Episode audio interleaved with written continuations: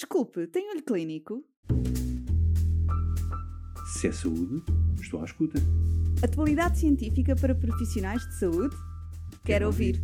Olho Clínico, o seu podcast de discussão científica. Olá, seja bem-vindo a mais um episódio de Olho Clínico dedicado à oncologia. Hoje sobre o desenvolvimento clínico de um medicamento. Sabia que em cerca de 100 mil moléculas com potencial farmacológico apenas uma chega ao mercado? Neste episódio, Conheça as várias fases de desenvolvimento destas moléculas, desde a fase pré-clínica à sua aprovação, pela voz dos nossos convidados, o professor Dr. Helder Mota Filipe, bastonário da Ordem dos Farmacêuticos, e o Dr. Pedro Barreira, médico de Medicina Geral e Familiar na Clínica Belém. Curioso? Saiba tudo já de seguida. Olá a todos, o meu nome é Pedro Barreira e sou médico familiar. Comigo tenho o professor Helder Mota Filipe, atual bastonário da Ordem dos Farmacêuticos, para além dos múltiplos cargos que exerce, vou destacar, e se tiver errado corrija-me, a presidência do Infarmed entre 2015 e 2016. Destaco também um cargo de relevância, foi meu professor na pós-graduação de Administração de Gestão em Saúde, Ótimas aulas, professores. Vamos falar hoje sobre um tema muito importante, as fases do desenvolvimento clínico de um fármaco, nomeadamente a explicação das várias fases até à última, a quarta fase.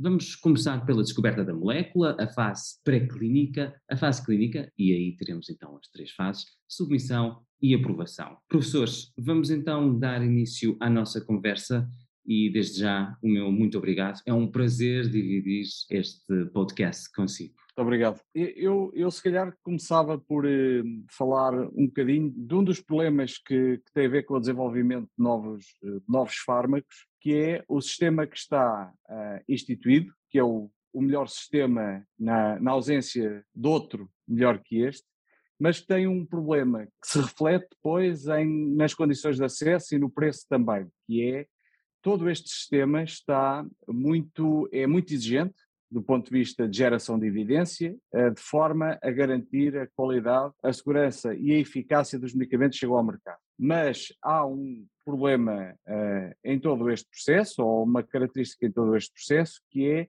a elevada taxa de falência uh, no processo.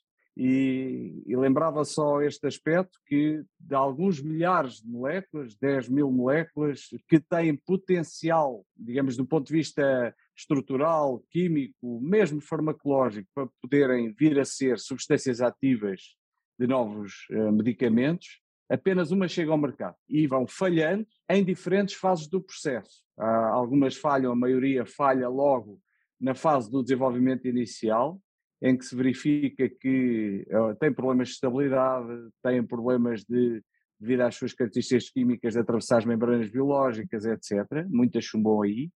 Mas há uma quantidade significativa ainda que chumba na fase dos estudos pré-clínicos, isto é, dos estudos em modelos in vitro e em modelos animais. E, Portanto, na parte da descoberta em si da, da, da molécula, não é? Já não na parte da descoberta da molécula, mas na parte da caracterização de segurança e eficácia não clínica ou pré-clínica. Ok. Portanto, antes do, dos ensaios clínicos. Na fase zero. Na fase chamada não clínica. Ok. Pode ser fase zero, mas é a fase em que, antes da primeira utilização no humano, em que é caracterizado o fármaco, do ponto de vista de toxicidade, do ponto de vista de mecanismo de ação, uh, teratogenicidade, mutagenicidade, etc., que são estudos, na grande maioria, modelos animais, que permitem criar um perfil uh, de segurança para o produto, de forma a que nós saibamos se devemos ou não, se podemos ou não, com o conhecimento que temos, iniciar a investigação clínica, portanto, os estudos em humanos, e em que condições, com que dose, via de administração, etc. E como fazê-lo. Mesmo assim, nesta fase pré-clínica ou não clínica, ainda chumbam um, um número significativo de moléculas, e, já são poucas as moléculas relativamente àquele, àquele lote inicial de alguns milhares que passam para a, a investigação clínica. E mesmo assim, apenas uma em cada cinco que iniciam ensaios clínicos é que chegam verdadeiramente ao mercado. E, portanto, tudo isto uh, resulta dos filtros que se vão colocando nas diferentes fases do desenvolvimento do medicamento, exatamente para garantirmos um perfil adequado de segurança e eficácia do medicamento que entra no mercado, tem um problema, que é todo este, todos estes processos custam dinheiro. todos esses processos obrigam investimento. E estamos a falar de um investimento avultado. De, de milhares de milhões, Exato. segundo se diz, alguns milhares de milhões. Mas, basicamente, aquela molécula que chega ao mercado tem uma obrigação de reaver, uh, com lucros, se possível, o investimento que foi feito para aquele medicamento chegar ao mercado, mas também para reaver todo o investimento que foi feito em todas aquelas que falharam. E, portanto, isso cria um problema, um problema grande do ponto de vista dos preços a que os medicamentos chegam, uh, chegam ao mercado. Tem havido algum, alguma, alguma discussão relativamente a isto, relativamente a como melhorar esta, este filtro de forma a evitar uma taxa de falência tão elevada, mas mais vale falhar muito com o sistema que temos do que termos muitos problemas quando o medicamento chega ao mercado. Depois da fase da, da, do desenvolvimento e da caracterização da, da molécula, da, a, a estudos de formulação, etc., iniciam-se a tal caracterização de segurança e de eficácia não clínica. E, portanto, tudo isto, e eu gostava de sublinhar isto, é altamente regulado. Nada é feito ao acaso. E há um, uh, há um conjunto de guidelines uh, europeias, que já não são só europeias, são as chamadas guidelines ICH, que são consensualizadas com as principais autoridades a nível mundial de avaliação e, e aprovação de novos medicamentos, que exigem não só que esses estudos sejam feitos, mas a forma como devem ser feitos. E, portanto, quem quer desenvolver um novo medicamento tem que o fazer de acordo com, com as tais guidelines uh, uh, consensualizadas a nível internacional. Portanto, haverá sempre um protocolo inicial que, que, sabemos que, à partida, o fármaco terá que passar em, em todos os checks para poder aí chegar, eu nem digo já à, à submissão e aprovação, mas sim à fase clínica. Exatamente, exatamente. E não se pode iniciar a fase clínica sem que a, a, grande maioria desses estudos não clínicos ou pré-clínicos tenham sido feitos. E os estudos incluem estudos de toxicidade aguda, toxicidade crónica, mutagenicidade, carcinogenicidade. Farmacocinética, farmacodinâmica. Exatamente, a farmacologia de segurança, etc, etc. Uhum. Esses estudos têm que estar prontos, têm que estar, têm que uh, servir de base à decisão de, após essa informação, se passar ou não à fase clínica, isto é, ao envolvimento de, ao primeiro contacto de humanos uh, com, aquele, com aquele produto. E, portanto, é, uma, uh, é de muita responsabilidade, não é? Exato. Uh, é suposto todo o sistema garantir que os voluntários que entram nos ensaios clínicos que estão protegidos ao máximo contra os riscos, embora nunca se possa garantir completamente, não é? Mas ao menos. Eh, daí ser um ensaio, exatamente. Exatamente. Ao menos que nós tenhamos um conjunto de informação que permita minimizar o mais possível o risco dos voluntários que entram nos ensaios clínicos. E aumentar a segurança clínica. exatamente. É fundamental para a dosagem, para a forma farmacêutica, para a, a posologia, a duração do tratamento e, a, e o intervalo entre as doses, mas também é fundamental para protegermos, por exemplo, grupos de risco não é? Se o produto demonstra nos estudos em animais que é teratogénico e, e apesar de tudo tem um potencial terapêutico grande para a indicação para a qual está a ser, uh, está a ser uh, desenvolvido e o ser teratogénico não impede que o benefício continue a compensar o risco da utilização e aprovação daquele medicamento, o que nós temos é que, sabendo que ele foi teratogénico em animais, criar todas as condições para evitar que esse risco se observe no humano. E, portanto, é uh, mulheres da idade fértil têm que ter uh, cuidados adicionais, uh, não, não utilizar durante a gravidez, etc, etc. Usar essa informação pré-adquirida no início dos voluntários. Exatamente. Portanto, professores, feita a descoberta da molécula, a fase pré-clínica das milhares de moléculas que existiram, algumas subsistiram e começaram uma fase clínica. E a fase clínica tem tradicionalmente três fases: fase 1, fase 2, fase 3 e depois pós-comercialização, a chamada fase 4. Nem sempre e cada vez menos as fases, ou, ou por outro, o desenho dos ensaios correspondem à, àquelas fases muito bem estruturadas. Nós temos uh, ensaios fase 1, fase 2, uh, ensaios uh, fase 2 precoce, etc, etc. E, portanto, o que é importante é que os ensaios respondam às necessidades de quem vai avaliar o produto e que cubram todo o conhecimento que é necessário para aquele produto. A forma como o ensaio é desenhado depende muito da resposta que nós precisamos. Este é um aspecto importante. E, portanto, eu gostava de sublinhar isto. Embora nós tenhamos uh, fase 1, fase 2, fase 3, em que da fase 1 são ensaios para caracterização ainda do fármaco a, digamos, caracterização básica do, do, fármaco no organismo humano. O perfil de segurança e também a fase, a fase 1 é, é muito mais curta do que, do Exatamente, e com muito menos voluntários. Exato. E vai até à fase 3, em que nós queremos já responder às questões da utilização em ambiente, ambiente clínico, e aí são, uh, vamos medir claramente a eficácia e a segurança do produto uh, já muito próximo da, da forma de utilização uh, no mundo real, digamos assim. Professor, fazendo aí então um, um critério de inclusão-exclusão muito mais próximo do que será da população da vida real. Exatamente. E a população abrangida no ensaio clínico também é muito superior. E, e aqui há um, há, um, há um, aspecto que eu gostava de sublinhar. Há um, há um momento crítico, como eu já disse, que é a primeira utilização no humano.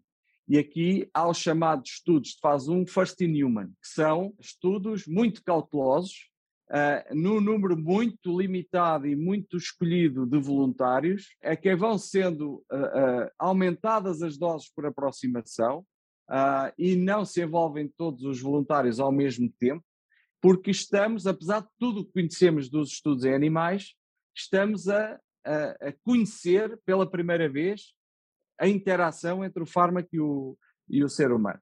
E, portanto, há, há toda uma, e, e, tem sido muito desenvolvida esta, esta fase dos ensaios de fase 1, chamados First in Human, nos últimos anos, resultado de alguns uh, acidentes que tivemos no, nos ensaios clínicos e que obrigou a aprofundar esta fase. E depois vamos uh, desenvolvendo os ensaios clínicos e passando as diferentes fases, no sentido de termos todo o conhecimento que permite uh, aprovar o medicamento já com um conjunto de evidência uh, muito próximo daquilo que é a necessidade uh, real. Professor, fazendo só então uma, uma súmula desta nossa fase, como estava a dizer muito bem, vamos começando com voluntários saudáveis em menor número, na fase 1, passamos obviamente para a fase 2, que também ela é de curta duração, mas com uma, uma primeira utilização com, com, com os participantes já com uma condição clínica, certo? É exatamente. E depois a nossa fase 3, como estava a dizer, numa panóplia muito maior, uma população muito mais alargada e aí sim com critérios já muito próximos da, da população de vida real. Portanto, são estas três uh, formas. Exatamente, okay. são, estas três, são estas três fases. E, é, e aqui há dois aspectos importantes. Na fase 3, que é a fase mais próxima do mundo real, mesmo assim, a população, embora mais heterogénea, não representa toda a população que vai ser tratada. E este é um aspecto importante porque uh, há um conjunto de aspectos que nós, apesar destes ensaios, sabemos que potencialmente não saberemos tudo. E, efeitos adversos uh, uh, muito raros podem não ser identificados mesmo nos ensaios de fase 3, e um outro aspecto que é, apesar da fase 3 ser mais heterogénea, não consegue abarcar, porque continua a ter critérios de inclusão e exclusão que resultam de nós precisarmos depois de diferenças estatisticamente significativas, e se temos uma população muito heterogénea, não conseguimos ver diferenças. No mundo real, nós vamos ter essas diferenças. Uh, pessoas com insuficiência renal podem ser um critério de exclusão para o ensaio clínico e nós podemos ter que as tratar no mundo real. E, portanto, há um conjunto, apesar de tudo, de diferenças entre o mundo real e os ensaios clínicos. Professores, e pegando naquilo que disse, passando para a, aquela parte eh, de extrema importância, que é após o ensaio clínico e após haver a submissão e aprovação dos mesmos, temos então uma espécie de inserção ou de proximidade daquilo que é a fase 4. Exatamente. Ou seja, os ensaios pós eh, autorização da introdução no mercado. Fala-nos um pouquinho mais sobre uh, o real world evidence, ou seja, a importância da vivência do mundo real nesta, nesta área da, da Big Data. Este é um, é, é um aspecto fundamental porque nós desenvolvemos medicamentos não para usar num contexto de ensaio clínico, mas para os usar no mundo real. E o mundo real, há duas coisas. Uma é, é continuar um, em ambiente de ensaio clínico a monitorizar o fármaco, digamos assim, portanto, vêm os estudos de fase 4, são os estudos pós-comercialização, muitos deles são sobreponíveis a estudos de farmacovigilância e, portanto, é continuar a conhecer melhor o fármaco no mundo real e numa população heterogénea e de muitos milhões, nós não tínhamos no ensaio clínico, é fundamental para identificar efeitos adversos raros, e vimos isso nas vacinas Covid, esse é um, um, um aspecto muito importante. Outro aspecto importante é que no mundo real as coisas têm valor e nós precisamos também de estudos de real world evidence para observar se o valor que nós assumimos uh, com os estudos que tínhamos dos ensaios clínicos, isto é, a mais-valia terapêutica que resulta em euros, no nosso caso, não é? Se se confirma no mundo real. E, e, e para isso são precisos tais estudos de real world evidence para adquirir real world data, uh, dados de vida real, para que nós possamos claramente saber se os resultados do ensaio clínico se estão a confirmar na mesma magnitude no mundo real. E isto resulta também da capacidade de pagar ou não, e é a diferença entre eficácia e efetividade. Nem mais. Uh, o dinheiro, mais uma vez, à bela, mas é verdade. Portanto, aqui fica, fica espelhado na fase 4, uh, que, uh, ou seja, se os ensaios clínicos preconizam ou são evidentemente factuais naquilo que é o mundo real. Obviamente, um processo de largos milhares, milhões de euros. Exatamente. O que é bom é termos a noção que os ensaios clínicos são o melhor que nós temos para gerar a evidência. É bom que tenhamos a noção também que os ensaios clínicos, apesar de tudo, não nos dão 100% de certeza sobre todo o conhecimento do medicamento. E daí a importância de termos os estudos de fase 4 e termos os outros estudos de uh, avaliação, da, da, nomeadamente o desempenho do medicamento em mundo real. E, e, portanto, não acharmos que paramos com o desenvolvimento clínico, com os ensaios clínicos, é preciso continuar a estudar o fármaco, quer em termos de segurança, de eficácia também, mas muito de segurança no mundo real e de uh, uh, resultados efetivos no, no mundo real relativamente àquilo que nós observamos nos ensaios clínicos. Professores, porque o tempo urge, vamos ter que acabar a nossa sessão. Muito obrigado pela explicação, foi um gosto e um prazer tê-lo connosco. Muito obrigado. Se é saúde, estou à escuta. Atualidade científica para profissionais de saúde? Quero ouvir. Olho Clínico, o seu podcast de discussão científica.